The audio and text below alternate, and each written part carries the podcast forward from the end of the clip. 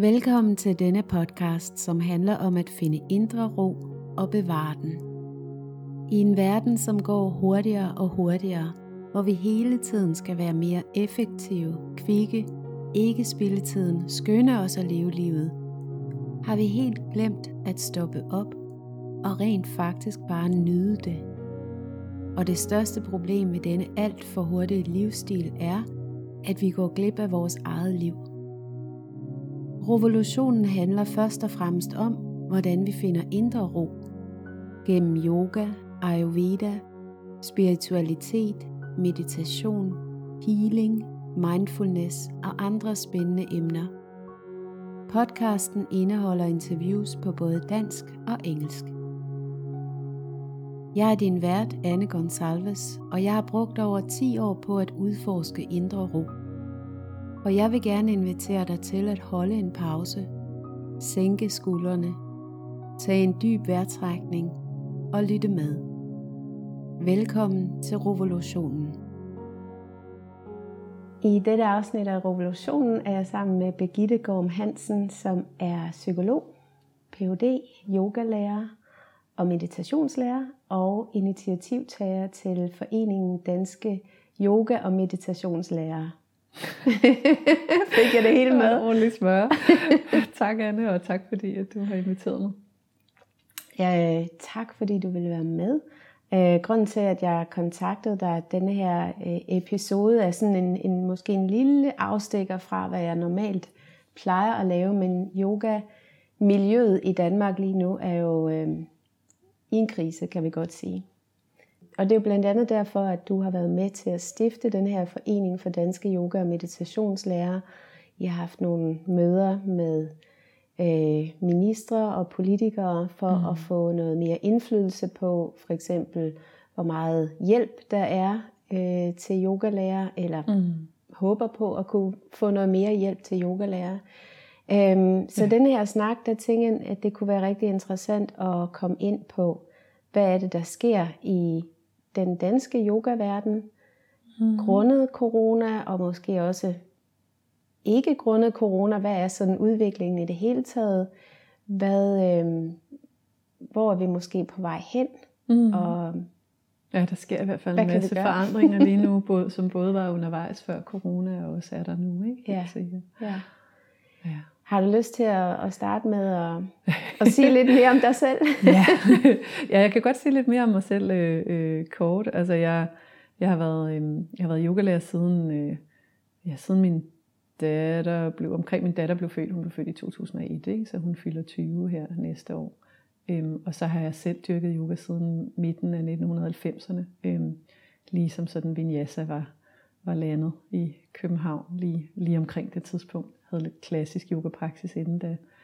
Øhm, ja, så har jeg været seniorlærer i en international skole, der hedder Windfire School of Yoga, hvor jeg var det, der hedder Dynamic Yoga lærer. Øhm, og så har jeg siden øh, øh, begyndt at undervise sådan lidt mere øh, inden for noget, der er mere omkring nervesystemsregulering. Øhm, jeg tror, jeg har taget min psykologhat på igen her de sidste øh, otte år i hvert fald.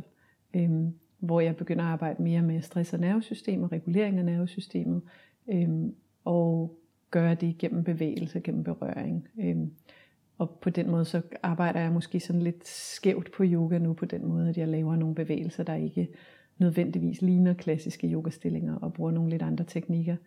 Men øh, for mig så den røde tråd, det er, at, at det er en undersøgelse af selvet via kroppen, eller det er en undersøgelse af, hvad er det at være menneske, der går gennem kroppen. Og så på den måde synes jeg stadigvæk godt, at jeg kan sige, at det er en form for yoga, i hvert fald noget af det, jeg underviser. Øhm, øh, ja, ja. Er det, er det nok? Er det ikke nok? Jo, det er rigtig spændende det du siger, det der med, at det kan man, kan du kalde det yoga mere, eller mm. der er så mange andre ting ind over det også, fordi det er det, jeg ja. oplever også, at mange, øh, også mange af de internationale lærere, jeg følger, at der begynder at ske sådan en blanding ja. af, af alle mulige spændende ting, og så øh, ja, det var et helt podcast episode i sig selv, man kunne tage her omkring, hvad er yoga så, og hvor er grænsen, uh, og hvor, ja. ja men, øh, og et meget betændt spørgsmål. Ja. Jeg tror godt, vi kan sige, altså, jeg tror godt, jeg kan sige noget i hvert fald om, om, om hvor jeg står hen i forhold til det, fordi øhm, øh, jeg har det sådan, at øh, fordi at yoga har fået den plads, det har fået nu, i den tid, jeg har undervist, der er yoga gået fra at være, altså da jeg startede, var man enten meget spirituel, eller også var man meget på træning. Altså enten gjorde man det i et fitnesscenter, øhm, som en form for motion, og så skulle det gerne være noget, hvor man svedte, og hvor det var mega hårdt, og en masse håndstand og sådan noget. Øhm, eller også, så var man meget spirituelt orienteret, og var sådan lidt øh, puh du ved, omkring den fysiske praksis. Det var ikke rigtig yoga. Det var ligesom de to øh, muligheder, der var. Øhm, hvor det, der er sket siden, især efter mindfulness-revolutionen, øh, synes jeg, der, øh, øhm, der er der faktisk sket det, at vi får nogle andre folk ind ad døren, som vi ikke fik ind ad døren tidligere. Og de er ramt af stress, de er ramt på angst, de er ramt på depression. Øhm, og er sårbare på andre måder, end de var i midten af 1990'erne. Ikke at de, altså vi har altid haft, øh, yogalærer har altid fået sådan nogle mennesker ind ad døren, øh, men det, i gamle dage var det mere i den spirituelle del af yogaverdenen, men faktisk også den mere fysiske praksis i yogaverdenen. Altså hvis man, hvis man bare vil i form, så melder man sig til et crossfit-hold, øhm, hvor hvis man er kommet ind ad døren hos en yogalærer i dag, så er det rigtig tit, fordi man gerne vil noget andet eller noget mere end bare at træne. Altså man vil gerne have noget ro, eller øh, man har haft en lille smule social angst, og vil gerne arbejde med det, eller måske har man øh, lige været igennem en krise, eller været noget med stress, og vil gerne tilbage igen, og det er lidt for hårdt at dyrke anden motion, og så prøver man det.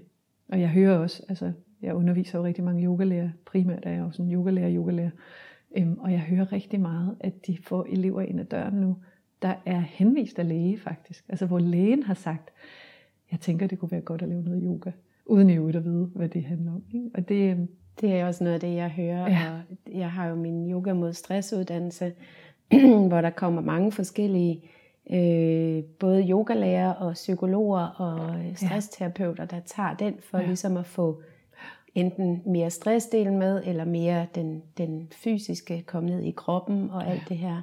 Øhm, og det er også, når jeg kan høre, hvad, hvad de har af klienter og sådan noget, ja. som netop kommer fra deres læge. Altså det er jo det. et fantastisk stort skridt, den måde, at vi er kommet så langt. ja. Man kunne ønske at lægerne blev lidt, vi, vi burde nok gøre noget, men det kunne være, at den der yogaforening kunne gøre det, for ligesom at forklare lægerne, hvad, hvad, hvad forskellen på forskellige slags yoga er, eller ja. du ved, hvornår skal man vælge en mere sådan yin-stil, og hvornår skal man, altså blandt andet så øhm, tænker jeg tit, at, at jeg har i hvert fald selv oplevet, at, øh, at når jeg har med folk, der er meget stressramt at gøre, eller har meget høj angstniveau, så kan det være rigtig svært at sidde stille, eller mm. ligge stille, og det faktisk kan provokere, eller forhøje mm. angsten. Ikke? Så det mm. sidder jeg jo øh, tit med, hvor jeg er sådan, hmm, du ved, at, at det kan faktisk være fedt med lidt bevægelse, ja. øh, også selvom man er hårdt ramt. Ikke? Ja. Øhm, og så skal det gøres på en særlig måde, og sådan noget. Det er faktisk, ja, det, så der sker nogle, jeg tror det jeg vil sige med det er, at der sker nogle rigtig spændende ting med yogaverdenen nu, fordi at vi har en anden målgruppe, så er der også andre krav til os som yogalærer,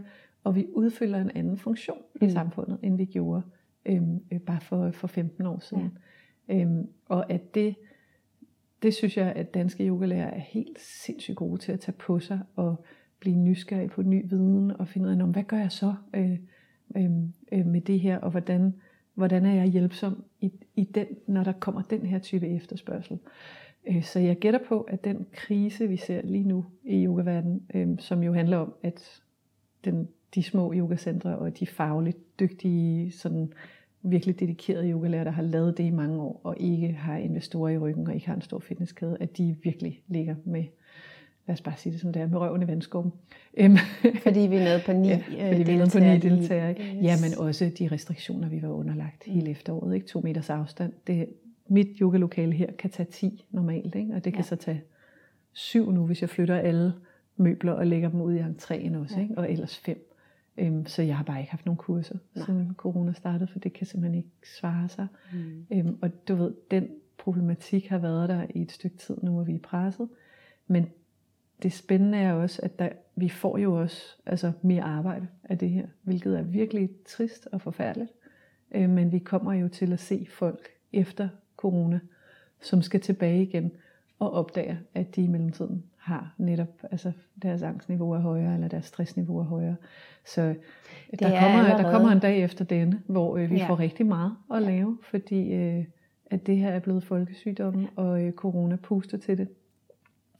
Jeg var... Øh, ja, undskyld. Nej, nej, det var bare, jeg vil bare sige, at det er allerede øh, begyndt at eller det er jo allerede mm. begyndt at vise sig nu, bare den coronabølgen, vi havde her i foråret, som øh, nu jeg kender flere, der arbejder med, med mennesker på øh, i forskellige aspekter, øh, mm. sådan har med mennesker at gøre, og nu begynder at få øh, folk ind, som mm. har alle mulige symptomer, øh, som man, du ved, du kan ikke scanne kroppen og sige, nå jamen det er fordi, at du har brækket et eller andet. Mm. Altså man kan simpelthen ikke finde ud af, hvad er det helt præcis, der er galt, og, ja, og som vi har også snakket om, ja, ja. det er stress. Altså ja. hele den bølge, der var i foråret nu, det begynder at, ja. at vise sig med folk nu her, der bare er, er ramt på, på alle mulige forskellige måder, og mærkelige måder også, hvor man bare sådan tænker, hvad, hvor kom den der øh, ja. smerte fra, eller det der som, fordi jeg fejler jo ikke noget, hvis jeg går op til lægen og bliver undersøgt. Nej. Så der kommer jo... Det kommer vi til at se mere af ja. det der. Ja. Jeg var til, øhm, jeg var inviteret som, øh, som øh, speaker på sådan et, et en webinarserie for øhm, det firma, jeg arbejder rigtig meget for lige nu, som hedder Asian Development Bank, som er sådan en udviklingsbank, der arbejder i det meste af Asien. Og de havde sådan nogle global webinars, hvor de havde inviteret sådan nogle forskellige speakers. Og der, så de havde en måned, du ved, physical health, mental health, og så var jeg på sådan noget med meditation og, og nervesystemets regulering. Øhm, og jeg, så jeg sad og lyttede til de andre webinarer, der kom før mit, og det var, det var, altså det var sådan, som man var lige ved at græde, fordi der var jo læger, der kom og præsenterede statistikker, øhm, og, og en psykolog også, der kom og præsenterede noget ret alvorlig statistik, og det her var bare inden for sådan noget corporate arbejdsnået, hvordan stress og angst bare er, altså kurven er bare på vej lodret opad lige nu, ikke? og har været det siden foråret, når man, når man spørger folk, der er i job og har arbejde, øh, hvordan deres stressniveau har ændret sig under corona. Og det er jo en krise, der rammer os så meget hårdere end de fleste katastrofer. Simpelthen fordi, og jeg tør godt kalde det en katastrofe, fordi normalt så, så kigger man på, du ved, er det en menneskeskabt katastrofe, er det en naturkatastrofe, eller er det en personlig katastrofe? Øhm, du ved, en personlig katastrofe kan være ens familiemedlem, der er ramt af kritisk sygdom, eller en naturkatastrofe kan være en orkan, eller en menneskeskabt katastrofe kan være et, hvad ved jeg, et et, et atomkraftværk, der er sprunget i luften, eller et eller andet forfærdeligt, ikke et oliespild. Men corona rammer alle de tre. Det er en naturkatastrofe, fordi det er en virus.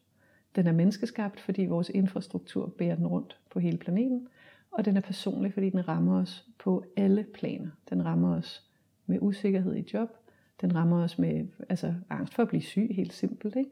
Øhm, og den rammer os altså, i, i alle mulige sådan noget, du ved, hvad er meningen med det hele, og øh, hvad skal jeg gøre nu? Og jeg tror, jeg kender mange yogalærer, der også sidder i den, du ved, hvad, hvad skal jeg så nu, hvor jeg ikke kan levere det, jeg plejer i det forum, jeg plejer. Ikke? Så det, det er jo en ret alvorlig krise faktisk, vi står i. Og det, øh, de der eksperter, der blev interviewet i den der øh, serie af webinarer, de sagde, øh, den fjerde bølge i coronakrisen, det er en mental health crisis. Mm. Og den er på vej og vi er begyndt at se den. Ja.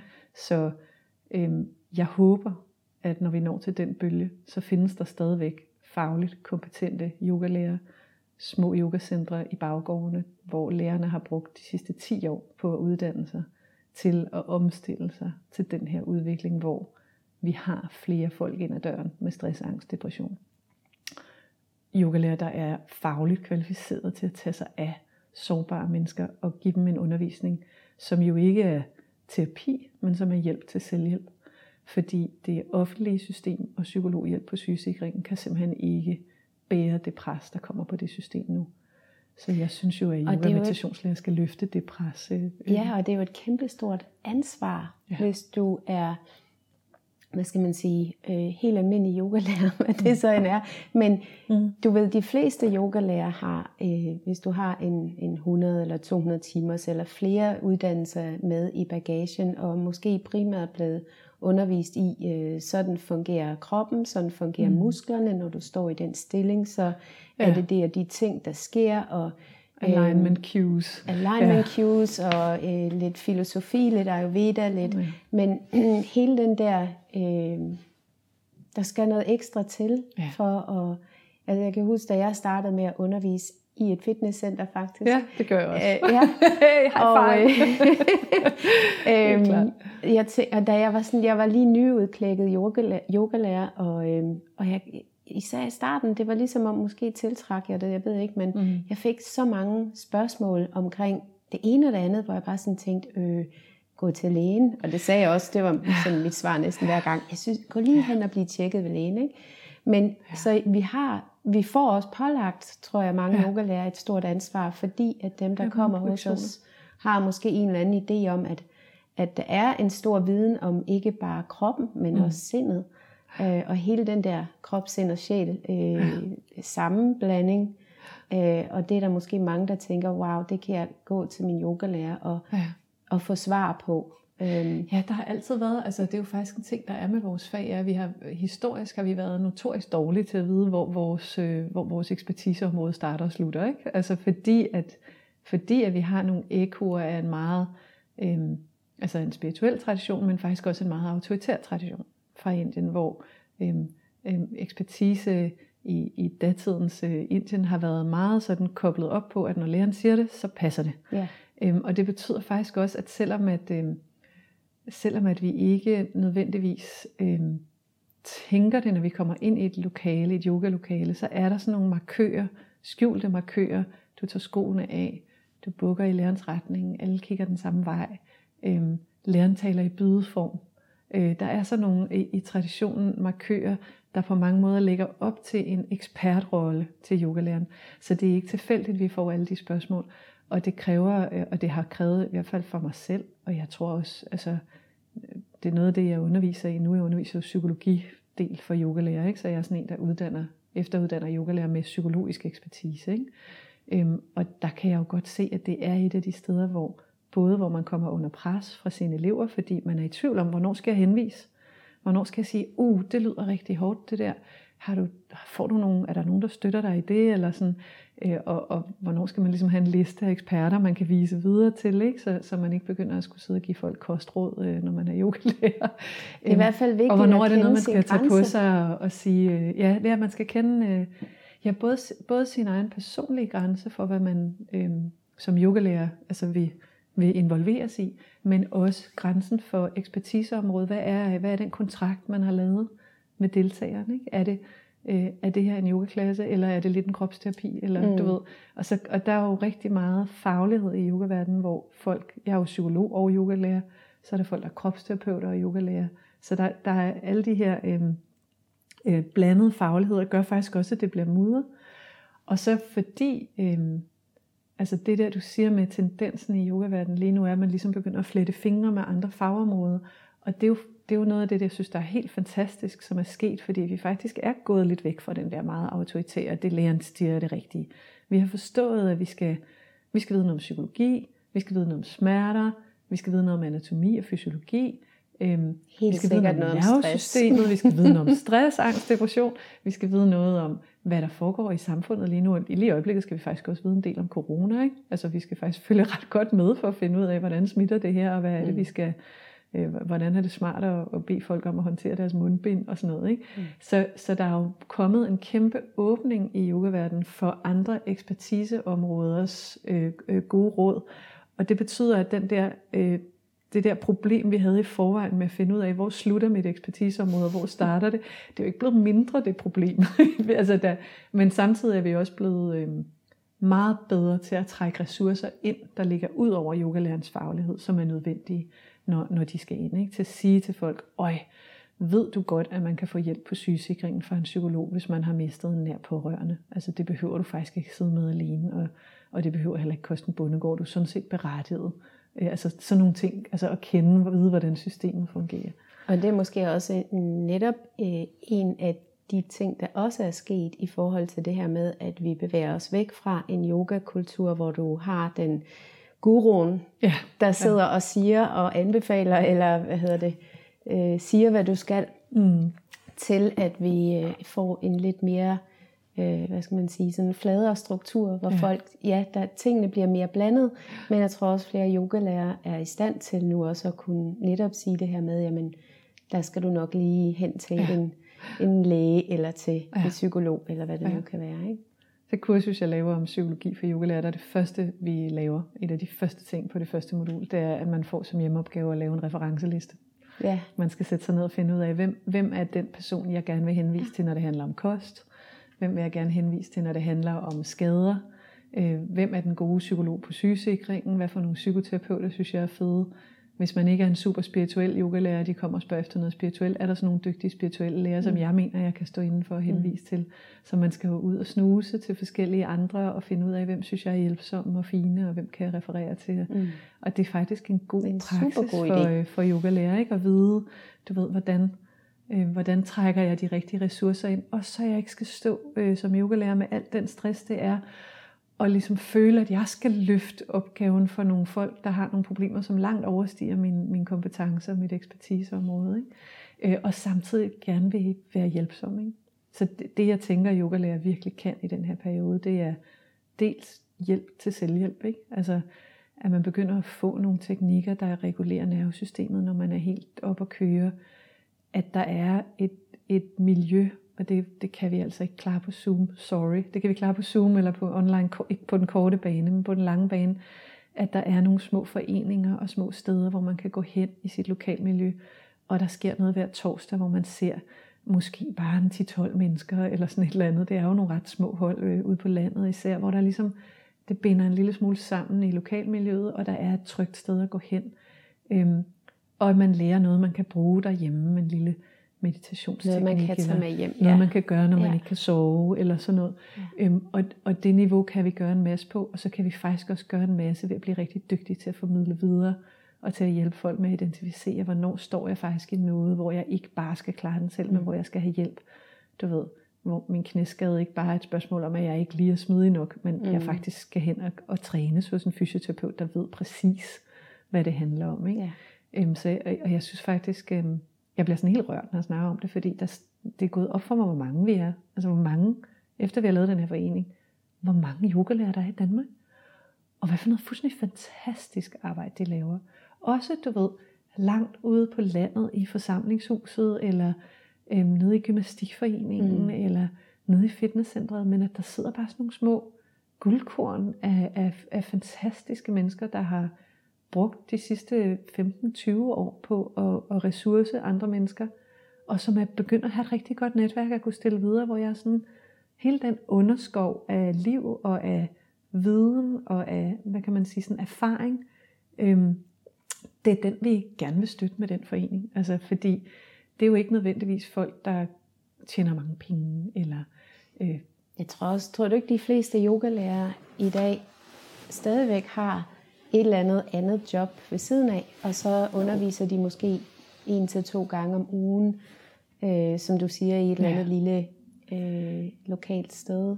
Altså det er der en del, der gør. Der er også ret, rigtig mange, der lever af det, men som lever af det på sådan, jeg kan huske, det helt, vi havde sådan en tråd, kan jeg huske i vores, vi har den der Facebook-gruppe, hvor vi blev 5.000 meget hurtigt. Der havde vi en tråd, hvor vi lige var sådan, er det bare os, altså, der synes vi er nødlidende, fordi vi lever af det, og vi er tre piger i København, der er sure over, at vi er nedlukket. Eller altså, hvad, hvad er problemet derude? Og det er jo sådan, jamen jeg har så levet af grøntsager i min have i en måned, fordi jeg stadigvæk Altså ja. det var jo sådan, vi, ja. vi snakker om folk, der, der har levet især, øh, og det er faktisk lidt overset, aftenskole, yogalærer. Mm-hmm. Vi tænker tit i København, at yogalærer at har et privat firma, eller er i et yogastudie, eller sådan noget.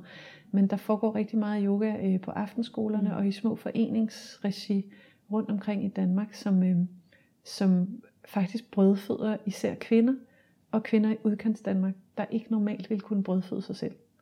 Og ja, så er det rigtigt, så er nogle af dem også kraniosakralterapeuter, eller krystalhealer, eller, eller øh, arbejder i, som sekretær, eller er HR-eksperter. Og nogle af dem har jo altså krometkarriere ved siden af os, så dem er der også. Øh, men jeg er overrasket over, hvor mange der faktisk lever af det, og lever ret småt af det. Men desværre også så småt, så de ligger under bagatelgrænsen inde i mm. øh, Erhvervsstyrelsen, ikke? Ja. og derfor så ikke får støtte, og derfor så måske opgiver det er det, vi frygter, ikke? Det er, at for mange begynder at sige, det er simpelthen for hårdt, det her. Øhm, nu går jeg på dagpenge eller på efterløn, øh, især dem, der er lidt ældre, eller du ved, mm. øhm, nu går jeg på pension, ikke? Øhm, som kunne løfte nogle af de opgaver, der kommer nu, mm. med det, jeg godt tør kalde fjerde bølge. Ja, ja. Øhm, øhm, og som, som vi jo gerne have bliver i arbejde ude på landet, ikke bare for deres egen og deres elevers skyld, men sådan set også for samfundsøkonomiens skyld, mm. vil det være godt, at de ikke skal, skal sidde på overførselsindkomst. Øhm, men ja, og ikke bare kan, dem, men også alle dem, de kunne potentielt støtte. Ja, alle dem, de kunne hjælpe. Ikke? Ja. Ja. Så det er sådan, på mange måder er det jo, og det er jo, vi, vi er jo selv udenom det i yogaverdenen, for vi har jo ikke organiseret os på en måde, der ligesom har battet før. Vi har ikke haft en, en forening af yogalærer, derfor har vi ikke noget statistik. Vi ved ikke, hvor mange vi er. Vi ved ikke, hvad for en regi vi arbejder i. Vi ved ikke, hvor meget vi tjener. Vi ved ikke, hvor mange yogastudier der er helt præcist i Danmark lige nu. Øhm, og hvad tæller egentlig som et yogastudie, og hvornår det er et fitnesscenter, og du ved, altså alle sådan nogle, vi, vi har ikke ret meget viden om det, så vi ved jo kun, hvad vi hører, men fordi vi har fået så mange medlemmer, og altså i øjeblikket er det jo sådan noget med, altså vi fik 100 sidste uge, ikke? der kommer rigtig mange ind lige nu, mm. øhm, så begynder vi jo også at se flere sager og få en bedre idé om profilen. Og jeg tror, jeg har været meget københavner-centreret i mit hoved, og tænkt, at yoga var private yogastudier, og, og øh, må bare indrømme, okay, der er simpelthen rigtig mange måder at leve af det her på, og ja, mange forskellige slags yogalærer. Øh, men det er ikke fordi, de er et segment, der tjener store penge, og de er heller ikke et segment, der er tydelige i statistikkerne. Vi har ikke vores eget CVR-nummer, så man kan ikke slå os op inde i Dansk Erhverv og finde ud af, hvor mange mm. vi er. Og derfor så bliver vi hele tiden øh, usynlige. Ja, det er jo også en af de ting, der er lidt interessant i forhold til det her med CVR øh, og vores øh, den kategori, vi hører ind under, mm. fordi det har jo faktisk været noget af det, der har været medvirkende til, at det var svært også, ja. øh, I som forening kæmpede for det her med at få os, øh, fordi vi blev vi hørt ind under det samme som fitnesskæderne, ja, ja. ikke? Så der, og der kan jo, kan ja. jo være, ikke altid, men der kan i hvert fald være en kæmpe stor forskel på, om man går svedende rundt i et fitnesscenter og, og drypper på hinanden, eller man ja. ligger på hver sin yogamål. Smitter jo ikke via sved. Det skal vi lige huske. Det har ikke noget med sved at gøre. Det er dråbesmitte. Nej, men dråbesmitte, er lige præcis. Øhm, ja. og så i forhold til, hvad vi kan gøre i, til yoga, hvor vi jo ligger ja. på hver vores botte, og netop meget bedre kan holde den der ja. afstand. Og, og det, det blev så mudret det hele, fordi at vi hører ind under den samme Ja, det er jo, altså, og det er faktisk noget af det, vi har arbejdet hårdest for inde i ministeriet. Det er, at, jamen, det er faktisk ikke så meget på grund af branchekoden. Det, det tænkte vi i starten, og det var det jo okay. også, fordi at man kan sige, i forhold til hjælpepakker, og i forhold til hvem der kunne åbne, hvornår mm. og sådan noget i foråret, der handlede det rigtig meget om branchekoder.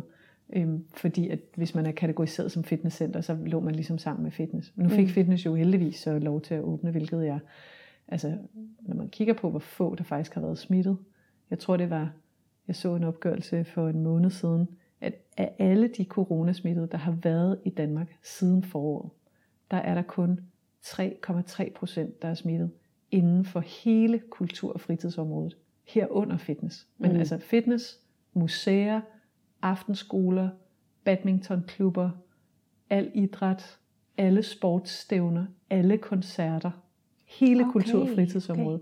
Okay. 3,3 procent af de faktisk coronasmittede har meddelt, at de er blevet smittet med en fritidsaktivitet. Ja.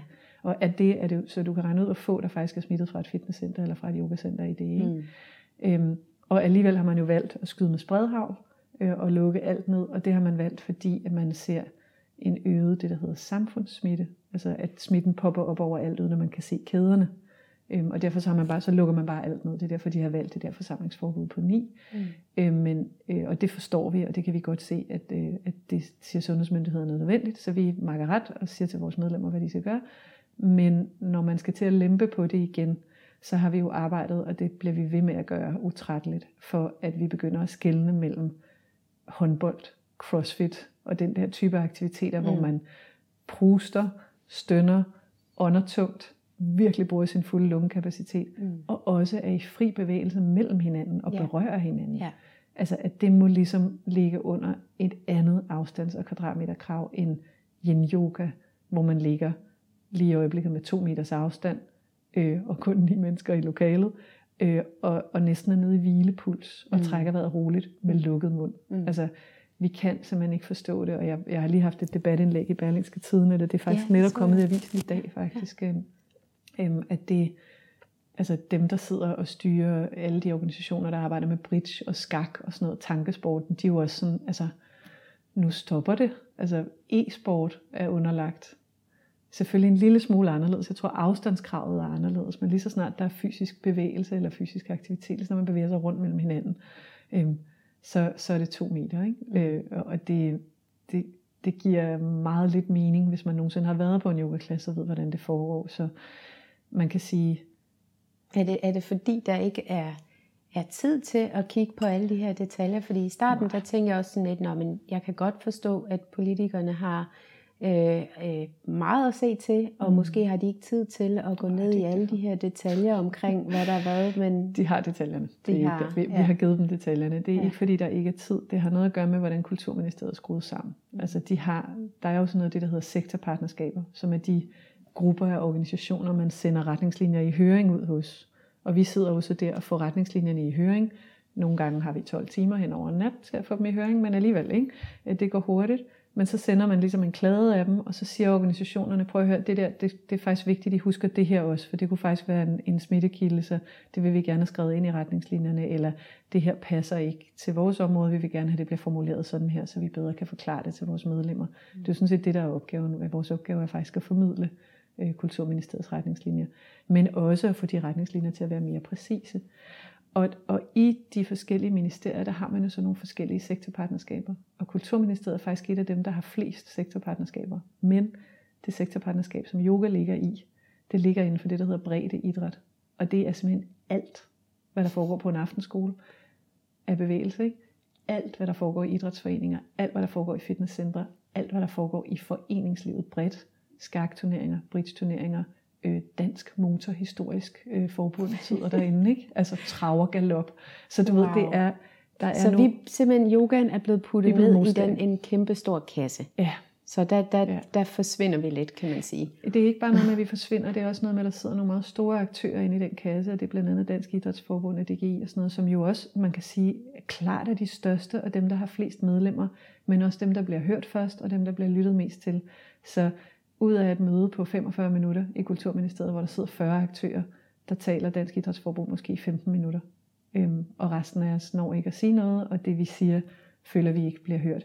Og det kan jeg godt forstå, at vi ikke gør, når man kigger på, hvad ministeriets medarbejdere har at gøre lige nu. Altså det er jo umulige arbejdsvilkår, de har, og det kan jeg godt forstå. Øhm, men det, som vi kæmper for, er jo, at vi ligesom får et sektorpartnerskab, hvor de aktiviteter, der foregår inden for det sektorpartnerskab, det faktisk altså, hænger nogenlunde sammen, for det er simpelthen for bredt lige nu. Mm. Så man kan sige, at det er faktisk ikke CVR-nummeret, det er noget med, at sektorpartnerskaberne er skruet sammen på en måde, hvor man skal lave retningslinjer for så bredt et område, så man bliver nødt til bare at skyde med, med, med spredhavl, mm. og det rammer så tilfældigvis lige nu det, man kunne kalde det brede foreningsliv, altså alle de små strikkeklubber og skakklubber og e-sportsklubber og bridgeklubber og små yogaforeninger, og det rammer også i høj grad de mindre private virksomheder, der er på kulturområdet. Og det kan jo både være private koncerthaller, og det kan være private yogastudier, selvstændige yogalærer, selvstændige kunstnere. Øhm, og der, der er en masse kulturpolitik i det, øhm, som man kan diskutere herfra. Vi, vi har egentlig haft et godt samarbejde med de andre organisationer. Jeg forstår, at Dansk Idrætsforbund ikke kan give sig til at skille mellem øh, forskellige typer af aktiviteter, de sidder med. Jeg ved ikke, hvor mange forbund under sig. Øh, men det ændrer bare ikke ved, at det er det, der gør, at vi muligvis ikke har nogle små private yogacentre om et år. Øh, og at de yogalærer, der sidder med den faglige ekspertise og har gjort det i mange år, og uddanner andre yogalærer og sørger for, at yoga bliver andet og mere end bare nogle øvelser, du laver i et fitnesscenter, at, at de faktisk er så truet nu, og er så ramt nu på grund af de her retningslinjer, og på grund af mangel på hjælpepakker, så, så vi er nødt til at bede ministeriet om at kigge på det igen og også bede politisk om, at man begynder at kigge på, kan det lade sig gøre og kategorisere yoga, mindfulness, meditation, skak, bridge en lille smule anderledes end håndbold og crossfit. Altså, det, jeg kan simpelthen ikke få ind i mit hoved, at det skal være nøjagtigt de samme retningslinjer til alle dem. Og jeg sidder bare og tænker på, hvordan vi startede vores snak med, ja. som, som jo kom øh, sådan helt ind på en øh, om, omkring alt det her med stressramte og mm øh, angst og depression, som du også nævnte, og, og netop, at det, det kan vi jo, altså det ved vi jo alle sammen, at det kommer vi til at se mere af. Ja. Så der kommer til at blive endnu mere brug for, ja. det er jo det, yogaen kan. Også ja. det, det, du kan også få, få rigtig meget sådan, øh, måske stress øh, ud ved at tage en god løbetur, eller ja. gå til en eller anden sport, eller et eller andet. Men, men der kan yogaen jo bare noget. Vi har også øh, ja, hele det der element med, ikke bare at det er det fysiske, men også mm at det er sind og sjæl, vi kan ja. gå ind og, og arbejde med, så vi så får vigtigt. jo brug for det. Men, men hvor er yogaen i Danmark på vej hen? Ja, tror du? altså lige nu øh, stærkt på vej ned ad bakke, selv, Ja. altså selv, selvom der selvfølgelig er en del yogalærer, der har et job ved siden af, og ligesom, jeg, jeg kan jo lægge midt i dvale, altså mit yogastudie, kan du se her, det er fyldt af lamper og, og, og, og skærme og, og flamingoplader, fordi jeg sidder og filmer og, og arbejder for virksomheder med stressramte medarbejdere, der skal have det på Zoom. Øhm, og det kan jeg godt leve af lige nu, og så åbner jeg mit yogacenter senere igen, så vi kan begynde at ses live, når det kan betale sig. Men øhm, det privilegie er der bare rigtig mange yogalærer, der ikke har. Så øh, det, det er svært. Altså, vi hører det tit politisk, kan I ikke bare gå online? Sådan, ja, det har Yoga Glow gjort for 10-15 år siden nu, og de stod sådan set klar til at tage imod vores elever, da vi forsøgte at sidde og skrætte lidt på Zoom. Så vi mister noget, noget hvis du spørger mig, hvor yogaen er på vej hen, så, den, så er der en lidt kedelig og dystopisk historie, der hedder, at, at det, at vi forsøgte at gå online på grund af corona, faktisk har gjort, at vi har mistet rigtig meget territorie til internationale yogaudbydere online, som er mega dygtige og har stået, øh, altså er meget mere konkurrenceparate og kan dumpe priserne meget mere end os. Så jeg har set noget statistik over, at danskerne i coronakrisen har købt rigtig meget træningsudstyr. Øhm, altså det, det, man har haft en god biks her i foråret og i sommeren, hvis man har solgt håndvægte og kettlebells og sådan noget. Og vi har også købt rigtig meget ind på elektroniske apps og, og, og websites og portaler, der, øh, der udbyder yoga og fitness og træning online. Øhm, så man kan selvfølgelig sige, at vi er ved at gå online. Det er bare måske en ud af 50 yogalærer, der formår at transformere sig selv om til en online streamingportal, som de faktisk kan leve af. Ja. Øhm, og det, altså jeg, har, jeg er bare heldig at have et rigtig godt corporate job lige nu, men det bliver jo ikke ved. Jeg skal finde på noget at lave, efter jeg afslutter den opgave, jeg har nu ikke, som konsulent. Øhm, og De den, fleste har vel også set det som noget meget midlertidigt. Fordi Ja. Jeg kan huske lige da coronaen brød ud, og øh, vi skulle lukke, vi havde lige åbnet vores yogastudie her i København, og i, mm. havde været åbent i seks uger, er og så rigtigt, lukkede jeg vi. godt huske det. Ej, jeg tænkte sådan på dig. Og så var der tre måneder også lukket, og jeg kunne bare se, at øh, min, min Facebook-side, den flød over med yogalærer, der gik online, og Ja. ja. øh, inde i vores øh, yogalærergrupper, der er den, hvilken mikrofon er bedst, hvad Ja, for et lys skal det jeg vi alle bruge, og alle bare lige pludselig Ja, blev ja, sådan ja. helt teknisk, øh, du Ja. ved, skulle til at finde ud af alt det der. Og jeg synes, at det var så inspirerende at se, Ja. hvordan at der var rigtig mange, der tænkte, okay, Ja. det er vi nødt til at, og mine elever sidder derhjemme og er ked af det, og nu er vi Ja. nødt til at få det her. Ej, det var jo for vildt at se. Det var jo nærmest en hel branche, der bare i løbet af tre uger Ja. omstillede sig Ja, til online. ja. Ikke? Og, og det jeg jo synes, det var vildt inspirerende at se. Øhm, nu kan man godt fornemme den der øh, Zoom-træthed. Oh ja, folk har siddet på Zoom hele dagen. Det sidste, ja. De gider i deres fritid, det er at sidde på Zoom. Præcis. Ja, så det kan man godt vi- mærke, det er vi slut. Det der. savner den der øh, menneskelige mm. kontakt også. Ja. Øhm, ja, og så er der jo også bare, altså hvis man bare ved en lille smule om nervesystemet, ikke? så altså alle vores kranienerver, der hører til det parasympatiske nervesystem, der får nervesystemet i ro, de går til ansigtet. Ikke? Altså rigtig mange af dem går til ansigtet, og til mund og til øjne, og det er via vores ansigt og face-to-face kontakt, at vi sender og modtager det, man kunne kalde, på engelsk vil jeg kalde det cues of safety, hvad hedder det, sådan, altså at vi føler os i sikkerhed. Vi er pattedyr, og pattedyr kigger på hinandens ansigter, lugter til hinandens kroppe og rører ved hinanden, mm. for at vide, at verden er okay igen, efter de har været stresset. Og det er lige præcis den regulerende ressource, der er blevet taget fra os under corona. Det er, vi må, vi må ikke røre ved hinanden fysisk, vi må ikke kramme, øhm, og vi ser ikke hinanden face to face. Så selvom altså det er heldigt, at vi har Zoom og FaceTime og sådan noget, så vi stadigvæk kan tale med, med, med isolerede øh, familiemedlemmer med ansigt på. Ikke? Men det er imod væk ikke det samme som at møde fysisk. Og det er jo det, vi mærker nu, at der er, der er ting, man kan gøre online, og vi gør det. Og jeg er igen altså helt på røven over, hvor fantastiske danske yogalærer har været til at omstille sig Ja. til den udvikling. Ja. Men den har også sin begrænsning. Og så når du spørger mig, hvor dansk yoga er på vej hen nu, så selvfølgelig er den på vej online, og øh, vi begynder at undervise i nogle andre regi og tænke på nogle andre ting. Men den er altså også på vej stærkt ned ad bakke. På en måde, hvor altså, der- bør laves en kampagne, der hedder Støt din lokale yogalærer, hvis du vil have, han eller hun skal være her øh, øh, til næste år, fordi de lukker. De lukker, de små yogacenter lukker, og de små selvstændige yogalærer pakker sammen. Det er jo Øhm, også det, man, eller det jeg har set flere, også yogastudier, der har været ude og, og, og skrevet ud, at altså, støt os nu, ja. øh, behold dit medlemskab, og Øh, sådan at, at vi også kan være her, når, når ja. alt det her er forbi. Og, og mange, i hvert fald dem, der er her i København, der er jo dyre huslejer, som øh, Jeg kender som folk, der ikke sidder går med ned. 90.000 kroner om måneden i faste udgifter. Wow. 90.000. Ja. Og det er ikke de store. Altså det er ikke sådan nogen, der har en kæde. Ja. Det er et lille yogacenter. Ikke? Ja. Og så får man 18.000 i erstatning, og de ni af dem bruger man på revisorregning. Ikke? Ja. Og så tænker folk, at I får hjælpepakker. Øh, nej, Mm. mm. altså vi får hjælpepakker på en måde, hvor vi ikke engang kan udbetale løn til os selv. Ikke? Ja. Men måske kan studiet bestå, og måske kan vi stadigvæk lønne vores ansatte og sådan noget. Ikke? Det er... Ja, Det og er nogle hårde arbejdsvilkår. Ja, og det er jo ikke, vi er jo ikke den eneste branche, der sidder med det her. Mm. Altså, det er jo ikke fordi, at vi skal whine. Hele Danmark sidder med det her, og nu sidder jeg og faciliterer folk, der arbejder på Filippinerne, og i Japan, og i Korea, og i Afghanistan, og alle mulige andre steder. Det er jo et grundvilkår, at coronakrisen gør, at vores jobsituation er usikker. Og vi er utrolig privilegerede i Danmark, at der overhovedet er hjælp at få. Helt Øhm, sikkert. Helt Men den hjælp, der er at få, er bare, den rammer bare ikke øh, yogabranchen. Det er ligesom om vi, hvad er det man siger, når to elefanter slås, så bliver det første offer græsset, Mm. og vi er græsset.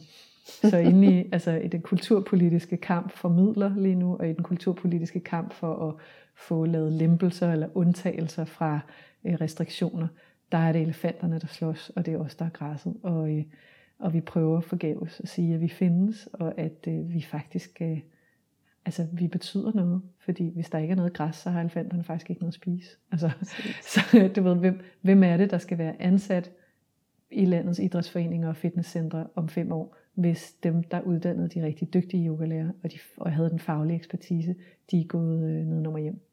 Øh, hvor er det så, I vil finde rekrutteringsgrundlaget for hele branchen, så elefanterne faktisk har noget at leve af, og, og har noget at byde på, altså som, som går ud over gymnastik eller, eller bare øvelser. Ikke? Mm. Øhm, jeg tror ikke, altså, hvis man kigger på den lange historie i yogatraditionen, så har mange forsøgt at slå den ihjel mange gange, og den overlever hver gang, øh, og hver gang i en ny form. Ikke? Øh, så, så jeg er sikker på, at det finder en ny form, men det ville være naivt at prøve bare at lave et positivt spin på det her, og sige, øh, der er en silver lining, og så går vi online, og vi finder ud af det, og vi finder et nyt register. Ja, det gør vi, men det har omkostninger. Og det har omkostninger for folk, der har børn og familie og hus og hjem, de skal gå fra, og som ikke kommer tilbage igen, hvis ikke... øh, Ja, der, Der er jo nogen, der, der man, altså, god karma betaler ikke øh, huslejen, Nej, som jeg plejer nej, at sige, det når det, nogen de det er tænker, det. hvorfor kan man ikke øh, yoga og alle sådan nogle ting i, øh, det hører man også tit sådan, det ikke bare yogaen, men alt, der ligesom også hører med i den, øh, hvad hedder det, situationstegn, alternativ verden, Ja. er det ikke sådan noget, man bare skal give væk, Åh fordi ja, kan man har et det? godt hjerte og sådan noget. Ikke? ja, ja, Øh, så det er også Ja. lidt det der med, må man godt tage penge for at undervise i Ja. yoga?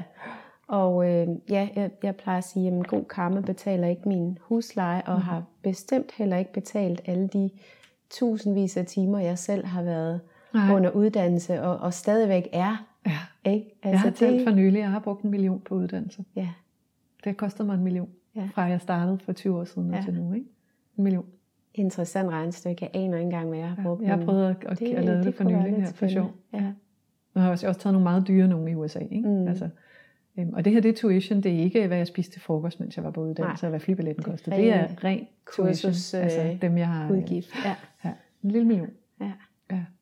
Og det, du ved, det kommer, jeg synes også, det kommer an på, hvad for en slags yogalærer man er, fordi der, jeg har jo også en zen-praksis. Altså, og hvis jeg, når jeg, ligesom jeg underviser jo ikke i zen, fordi jeg er ikke zen-lærer, men jeg har jo en praksis i det, hvor jeg også deler en og en, når, når folk kommer som klienter eller sådan noget. Hvis de gerne ligesom vil have noget af det, så deler jeg derfra. Det har jeg, det har jeg okay til fra min lærer at gøre en og en. Øhm, og der har jeg det lidt anderledes, altså fordi der er det mere, der er det måske mere en, øh, en kirke end en virksomhed, kan man sige, når det er sådan. Og så har jeg det fint med, at det koster meget lidt og, og, og alt sådan noget. Men så er det noget, jeg gør ved siden af noget andet. Når, det er, altså, når jeg nu har valgt at, at investere i uddannelse, og har valgt at gøre det her fuldtid, øhm, så er det faktisk ikke en kirke, jeg kører. Og i øvrigt får kirkerne jo så tilskud øh, fra staten i Danmark. Ikke? Og det, Øh, man kan sige. Har vi lige talt om, at det gør vi ikke. Det gør vi ikke, og vi er jo ikke kirker. Altså vi er ikke, vi er ikke religiøse mm. trosamfund, og der er jo nogen, der synes, at yoga måske nærmere burde ligge over i kirkeministeriet og sådan noget. Det, det tror jeg vil være en, øh, en faldgruppe eller en glidebane, fordi der er rigtig mange danskere, der netop kan bruge yoga, fordi det er øhm, sekulært, altså det er uden for religiøs kontekst, så det betyder, at det er lige meget, om du er muslim eller kristen eller buddhist, så kan du stadigvæk dyrke yoga. Der, der synes jeg, vi skal blive. Mm. Øhm, men man kan sige, hvis man er i en mere spirituelt orienteret del af yogaverdenen, hvor man meget, altså hvor man næsten er et religiøst community, så kan jeg godt forstå, hvis man synes, at det er mærkeligt, at der bliver taget penge for yoga. Men for mig, der ligger det ligesom et helt andet, det er et helt andet ministerium. Nej, det er et helt andet, altså det er en, det er en, anden, en anden del af yogaverdenen. Og det har jeg virkelig respekt for, at man gør det for charity. Men så er det også noget andet, folk kommer efter. Der kommer de faktisk ikke for at, øh, øh, for at have deres ugentlige, øh, øh, øh, jeg skal bevæge mig lidt og regulere mit nervesystem. Der kommer de, fordi de har en spirituel øh, dagsorden i stedet for. Og, og det, så længe man ligesom kan skille de to ting ad, det er jo ikke alle yogalærer, der arbejder i det regi.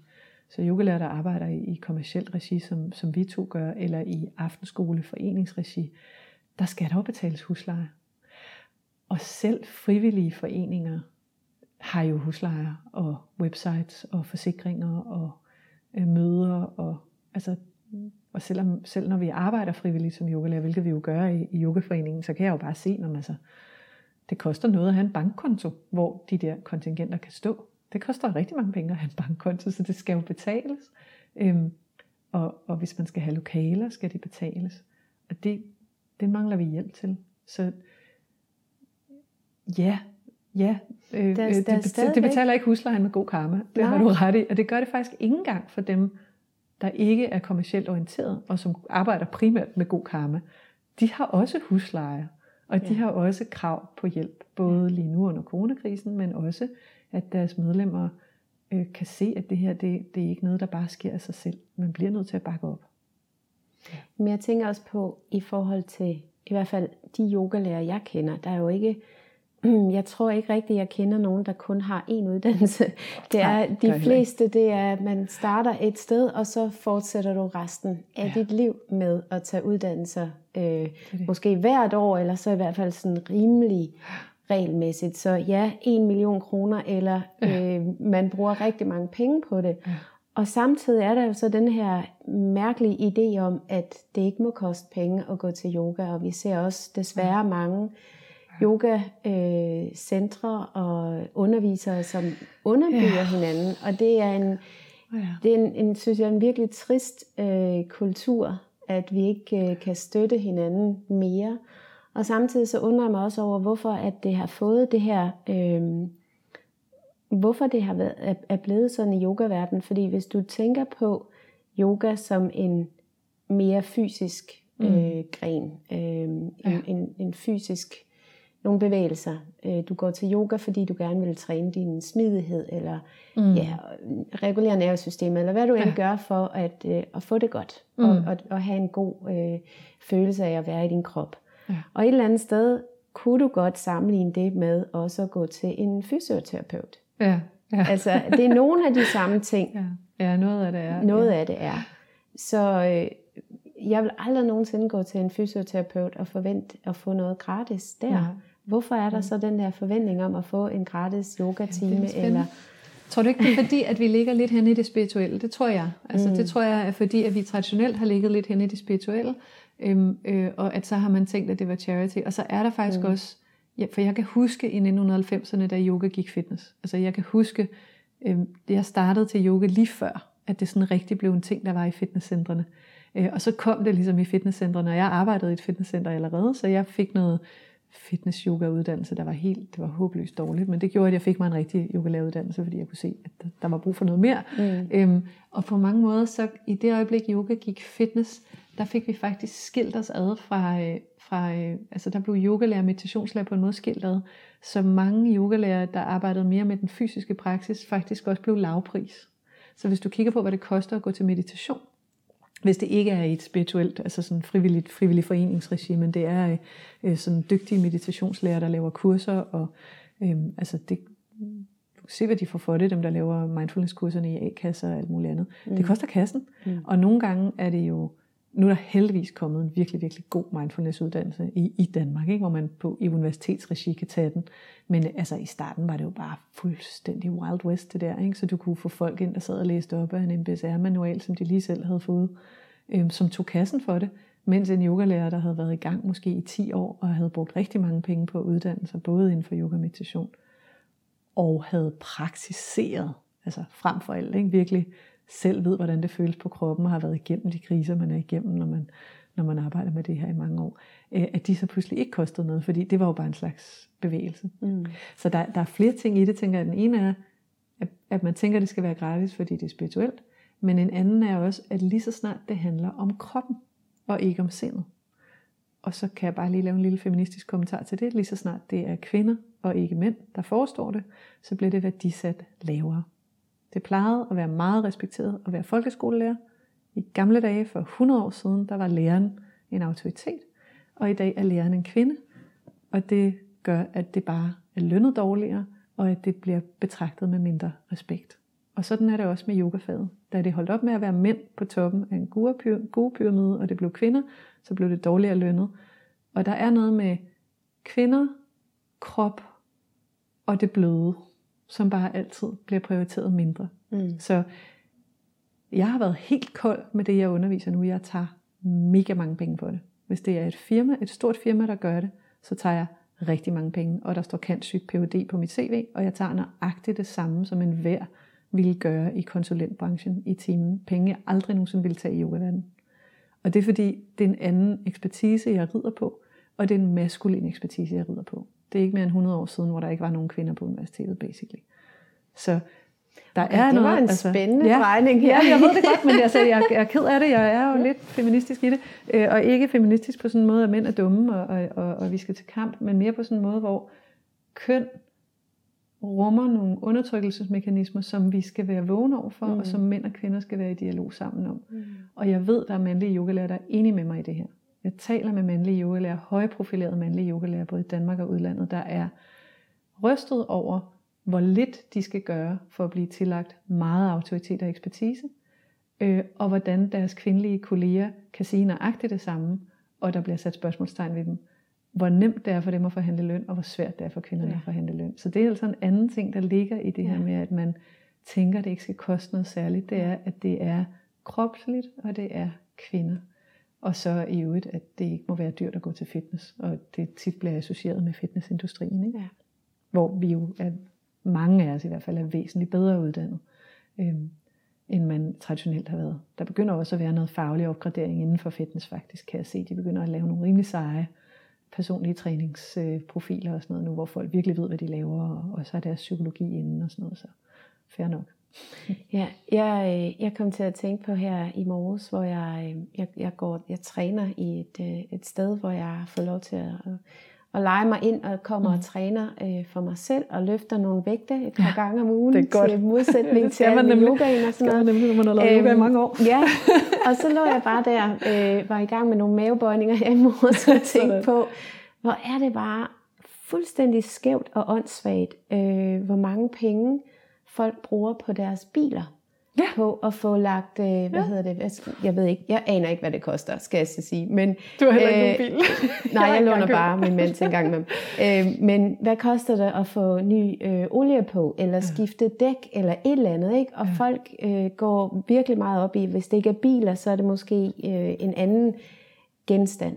Ja. Øhm, men når vi så kigger på os selv, ja, og kroppen, af kroppen. vedligeholdelse af kroppen, ikke bare i tid. En ting ja. er, at de fleste synes, at det er mega svært at lige få taget bare ja. fem minutter ud af kalenderen hver dag til en lille meditationspraksis, eller ja. nogle små yogastræk, eller hvad man lige kunne få passet ind der.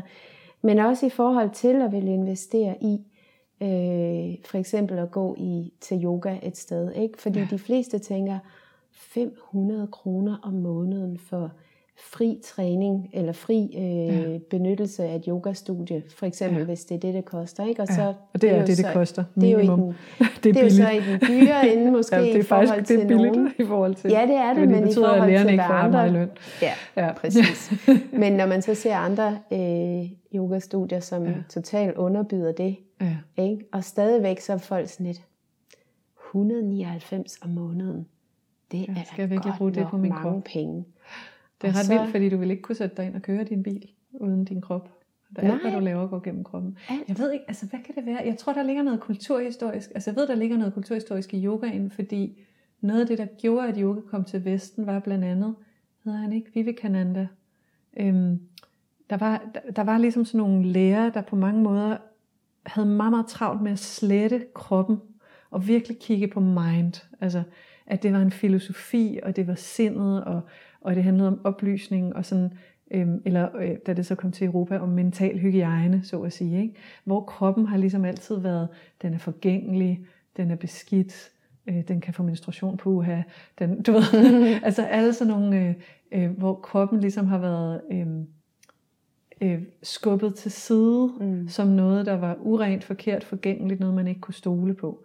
Øhm, og det ligesom gør, vi, at den er blevet nedprioriteret kulturhistorisk, også inden for yogatraditionen. Mm. Selvom vi er så fysiske i praksisen, så når du kigger sådan på øh, øh, de trends, der har været op igennem, så er det sådan, det der bliver prioriteret, det er øh, sindet på mange måder. Ikke? Det er det, der er det fine og det rigtige, og, Jo, men det og kroppen, det er bare sådan noget. mål er jo Ja, også overflod. at blive fri af kroppen. Ikke? Ja, altså, ja, altså, transcendence. ja, ligesom, det kommer an på, hvad for en yogagren jeg er. Men Ja, ja, præcis, ja, men den for klassiske, mange, ja. ja. den klassiske hatha yoga og, Ja. og, og sankhya og sådan de der øh, filosofiske grundstammer, der er, der er kroppen jo noget, noget skidt. Altså. Mm. Øhm, og det er frygteligt at tænke på, øh, og, og det siger også noget om forholdet til kvinden, altså, og til kvinder i det hele taget. Ikke? Og, øhm, men der er jo også, altså så er der tantriske grene Ja. yogaen, hvor man fejrer kroppen og fejrer det Ja. fysiske og fejrer Ja. det forgængelige. Ikke? Øh, Øhm, og det vil vi også se, altså i hvert fald den gren af buddhisme, jeg sidder, sidder og hænger ud på, der vil Mm. vi absolut ikke øh, øh, tænke sådan. Ikke? Øh, men øh, jeg tror, der er det, og- det tror jeg også ligger i den vestlige sådan, filosofihistorie og sådan noget, at der er bare en prioritering af ånd over krop Mm. i forhold til, hvordan ting bliver værdisat. Ja. Og det er faktisk også det, der gør, at du får mere, altså jeg får mere i løn, end jeg nogensinde har fået før lige nu, fordi jeg underviser i en virksomhed, og fordi jeg underviser, jeg sidder og præsenterer slides på Zoom. Og så mediterer vi også, men, men ja, der er rigtig mange slides, og det er viden om nervesystemet, og viden om stress og alt sådan noget. Ikke? Og det får jeg mange flere penge for, end det jeg faktisk reelt har brugt så mange penge på at uddanne mig for. For min psykologiuddannelse, den har jeg jo bare fået på det offentlige. Ikke? Mm. Men øh, altså, nogle af de andre ting, jeg laver, som jeg jo faktisk synes bør værdisættes meget højere, de skal næsten sniges ind. Og jeg skal passe på ikke at gøre det for meget. Men det er sådan de der, som du også selv sagde lige før, de her mere bløde Ja, værdier, ikke? Ja. som Ja. øh, ja, er svært at sætte en pris på, men det er måske også det her, øh, det moderlige i, øh, ikke bare for en kvinde, men som en yogalærer i det hele taget, at have den her øh, omsorg for, for Mm. andre. Ikke? ja. Jeg tror også, at der er mange, der kommer hen til en yogatime, eller i hvert fald også før corona, det her med at komme hen et sted, hvor de kunne mærke den her øh, omsorg, at nu kunne de være i et trygt rum, hvor Ja. der var plads til at give slip, måske, Ja, hvis der ja. var et eller andet, der... Det er det. Ja, det er det. øhm, Ja, der er, altså, nu skal man jo passe på ikke at ride den der hest for hårdt med, at du ved, at det er kvindeligt og sådan noget, fordi jeg synes jo også... nej, nej, øhm, det behøves ja, ja, jo heller ikke. Den der ja, moderlige moderligt, omsorg ja. kan man jo også godt få fra en mand, altså Ja, en, en omsorg i det hele taget. Ja, man kan sige sådan, øh, altså, at der er en omsorgsperson øh, til Mm. mm. stede, eller der er Ja. en eller anden form for, øh, ja, hvad kan man kalde det? Øh, en eller anden form for nogen, der holder rummet for Mm. dig, eller nogen, der skaber et containment, hvad hedder sådan noget, at, at, man, at man laver nogle rammer, der kan Mm. rumme øh, Øh, øh, det, man er i. Det tror jeg, øh, mænd og kvinder er nøjagtigt lige øh, gode til. Øhm, og jeg tænker faktisk også, altså, at det kropslige og det bløde, det, det, er, det, der er min anke, er nok, at det bliver modstillet det maskuline. Ikke? At vi associerer det maskuline med sindet, øh, og med det hårde, og med, det, med ekspertisen, og vi så associerer det feminine med kroppen, og det bløde, og, og det, der ikke er så ekspertagtigt, og sådan, det er det hyggelige, eller det relationelle. Og det er, øh, det er simpelthen noget pjat at lægge køn ned over de to kategorier. Altså fordi der er ikke, de tilhører ikke et køn. Øh, kvinder har kvinder tænker, og mænd tænker. Kvinder har kroppe, mænd har kroppe. Øh, vi er alle sammen både bløde og hårde og, og, og skarpe og, og runde og relationelle og mig alene vide øh, i alle mulige områder af livet. Og, og, og det, der er så fedt med yoga, synes jeg, er, at den tradition rummer så mange elementer og så mange aspekter. Øhm, hvor man faktisk forener det her. Mm. Altså hvor det ikke behøver at stå i modsætning til hinanden. Men øh, når du spørger mig øh, øh, om økonomien for yogabranchen, så kan jeg bare sige, at det, det er fordi, at, der, at det der bliver kønnet, og at det der bliver, bliver delt op på den der måde, øh, at vi bliver nedprioriteret øh, øh, lønmæssigt, ikke? Og, og at vi ikke, altså det arbejde, vi laver, ikke bliver værdisat lige så meget som en bil. Ja, ja. for eksempel, ikke? Ja. Øh, som er jo paradoxalt, fordi det, det, kroppen er det, vi trækker vejret igennem. Vi vil ikke være i live de næste 40 sekunder, hvis vi ikke kunne trække vejret. Altså det er jo det hele... Jamen, jeg tror, der er mange, der først opdager deres krop den dag, de måske runder ja. jeg ved ikke, øh, 50, eller hvornår begynder man sådan at blive rigtig stiv, når man står ud af sengen om morgenen, ja. og lige pludselig tænker, åh, hvorfor var det lige, at Nå, men nu skal jeg også begynde at gå til noget yoga, eller træne noget mere, eller et eller andet. Ja. Og så opdager man lige pludselig, hvordan man den her når den krop... ikke virker. Når den ikke virker. ja, når den ikke er Ja. Ved du, det er faktisk meget sjovt med det der, når du snakker om sådan forældrerollen, eller det der med at være den, der rummer eller holder rummet, fordi en rigtig god forældre er jo ikke i centrum for sit barn. En rigtig god forældre er der bare. Mm. Og man opdager først, de mangler. Jeg ved ikke, du er mor, jeg er mor, mm. ikke? Du ved, hvor få billeder der er også i familiealbummet, for det er os, der tager billederne, ikke?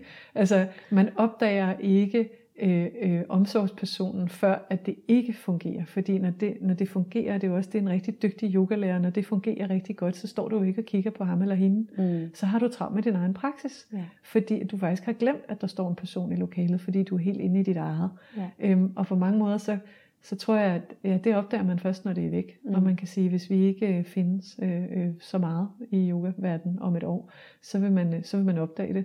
Men på den der måde, hvor det først er bagefter. jeg ved ikke, det var sådan en parallel. Ja, ja, men, men super godt set. Og jeg tænker lige, når du nævner det her om, om et år eller to år, øh, når der ikke er ja. et hav af yogalærer, der måske har måttet øh, mm. lukke ned og ja. finde andre jobs, eller en bestemt type yogalærer, der ikke øh, ja. er i arbejde mere, eller som jeg er skiftet til corporate ja. i stedet for, ja. eller altså har fundet et andet sted at tjene deres penge, ja. og som derfor ikke er til rådighed, så skal man pludselig stå med øh, en anden type af underviser. Ikke? Øh, man skal stå i et andet forum, som måske ikke er kvalificeret til at holde det rum. Mm. Som måske ikke er kvalificeret til at tage sig af det der, der, der er lidt sværere, eller kræver lidt mere ekspertise, eller kræver, at man har investeret lidt flere penge i en uddannelse eller at man har øh, 10 års øh, erfaring på banen. Øh, og det er på ingen måde for disse folk, der er nyuddannet, eller folk, der underviser primært i fitnessregi eller idrætsregi, øh, fordi der bliver gjort et kæmpe stykke arbejde også der, og jeg har til dato ikke mødt en idrætsuddannet, korttids, hurtig yogalærer, der ikke var interesseret i at vide noget mere. Altså der er, man kan jo mærke, at dem, der tager de korte uddannelser og måske underviser sådan lidt i fitness eller idrætsregi, de bliver meget hurtigt sultne på at vide mere. Men de har måske bare ikke haft tiden til at gøre det endnu. Øhm, hvor det, som der ikke bliver holdt hånden over lige nu i coronakrisen, det er især, det rammer især dem, der har investeret rigtig hårdt i det her, og som ikke kan putte sig ind under aftenskoleparaplyen eller idrætsforeningsparaplyen, og derfor falder imellem øh, øh, hjælpepakkerne, falder imellem stolene. Og det er dem, vi skal vinke farvel til. Det er dem, der søger nye græsgange. Og jeg håber, at vi bliver... Jeg kommer tilbage helt sikkert. Altså, jeg skal have mit lille yogastudie åbnet igen. Jeg kan ikke... Øh, og jeg glæder mig til at ja, komme det bliver Jeg kommer helt klart tilbage, det håber jeg, at alle mine kolleger også gør. Men jeg kan også høre, at der er folk, der siger, ja, det, jeg kan simpelthen ikke kæmpe mere ja. nu. Jeg lukker, ja. jeg kan ikke mere. Og, det, og jeg får det helt dårligt bare ved at tænke over at skulle tilbage og prøve at leve af det her igen. Mm. Fordi det bliver bare ikke værdisat nok, og, og vi, har, vi er blevet så overset, at vi har fået så lidt hjælp, og vi er blevet trampet ned af elefanterne mm. på en måde, hvor man bare ikke rejser sig igen. Og det, det håber jeg jo, vi som forening kan, altså Danske Yoga Meditationslærer, kan, kan arbejde for. Øhm, og jeg håber også, at der kommer noget fællesskab, fordi vi nu er blevet så mange, der pludselig begynder at organisere os, at vi også kan støtte hinanden i, at det er det værd at gå ud og lave det stykke arbejde. Ja. Øh, for der bliver sindssygt meget brug for os, ja. når fire bølger rammer. Ja. Det gør der. Jeg håber, at der kan, hvis der er nogen, der, der dropper ud af yogaverdenen nu her grundet omstændighederne, så håber jeg virkelig af hele mit hjerte, at de finder vejen tilbage ja. på, igen også på et eller andet tidspunkt. Også eleverne eller deltagerne. Ja. Og også, at vi alle sammen, synes jeg, som yogalærere i dag, har et, vi har altid haft et stort ansvar øh, mm. over for dem, vi har med at gøre, men øh, jeg synes, det bliver endnu større nu, øh, efter denne her øh, ja. coronasituationen, fordi, som vi har talt om igennem hele tiden, det her endnu flere stressramte, endnu flere med, med alle mulige øh, eftervirkninger og oven på hele den her øh, Du får travlt, Anne, med det du laver, med dit speciale. Du var mega travlt. Jamen, jeg tænker, at vi alle sammen har ja. som yoga-undervisere en, en kæmpe ja. opgave at løfte. Ja, ja. Øh, og om ikke andet så, øh, hvis vi ikke øh, videreuddanner os inden for det her, så i hvert fald, at vi er gode til at vide, hvor vores grænser går, ja, så at vi kan hjælpe folk videre. Helt sikkert, helt sikkert.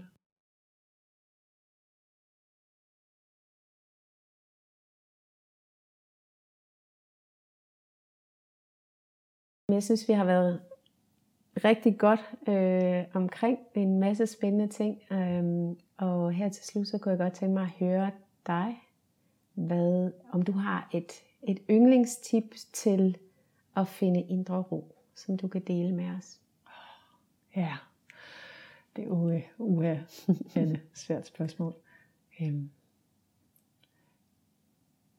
det lyder mærkeligt for en, der har været så kampagtig og politisk i lang tid øh, at sige det her. Men jeg tror, mit bedste tip til at finde dig ro, det er sådan set at fuldstændig være i accept med sådan, som jeg er lige nu. Altså, også når jeg er øh, forfærdelig og utålig, og også når jeg viser klog, og også når jeg er rolig. Altså ikke øh, ja, det lyder skørt at sige, men have lidt færre præferencer i virkeligheden. Øhm, så, altså, og nogle gange, er det, nogle gange er det tid til handling, og tid til at gøre noget, og tid til at agere, og, og jeg tror aldrig, jeg har været så øh, aktiv, jeg har aldrig været politisk aktiv i hele mit liv, øh, og, det overrasker mig at se den her side af mig selv, fordi jeg normalt er hende, der sætter sig ned og trækker vejret dybt, og, og accepterer tingene, som de er. Øh, men, men for mig er det faktisk også en form for accept. Okay, nu, nu kræver verden faktisk, at, at vi rejser os op og gør noget sammen, Øh, så accepterer jeg også det. Så det her med ligesom at, at følge med. jeg har en, øh, jeg har en skøn sendlærer, som, som tit siger, og jeg kan ikke huske, om han citerer nogen, eller om det er ham selv, han siger, øh, forskellen på en spirituelt oplyst person, og så en person, der ikke er spirituelt oplyst, det er, at en person, der ikke er spirituelt oplyst, tror, der er forskel. Mm. og jeg elsker den. Ikke? Han har sådan nogle fede one-liners. Ikke? Øh, fordi i det øjeblik, jeg tror, at jeg skal være noget andet og bedre end det, jeg er. Noget mere end det, jeg er. Øh, at jeg skal være klogere, mildere, bedre, mere rolig, mere mindful, mere et eller andet, for at være okay. Så har jeg allerede undermineret den indre ro, jeg kunne have. Så jeg, jeg har knusende ro i øjeblikket med at være præcis som jeg er. Også når mit nervesystem er aktiveret, og jeg øh, øh, bliver øh, øh indineret og politisk aktiv, eller når jeg bliver rigtig ked af det, fordi der er, er krise, øh, så, så er det også okay. Og så, ja, så hvad, hvad vil det korte svar på det være? Det vil være at se tingene, som de er. Mm.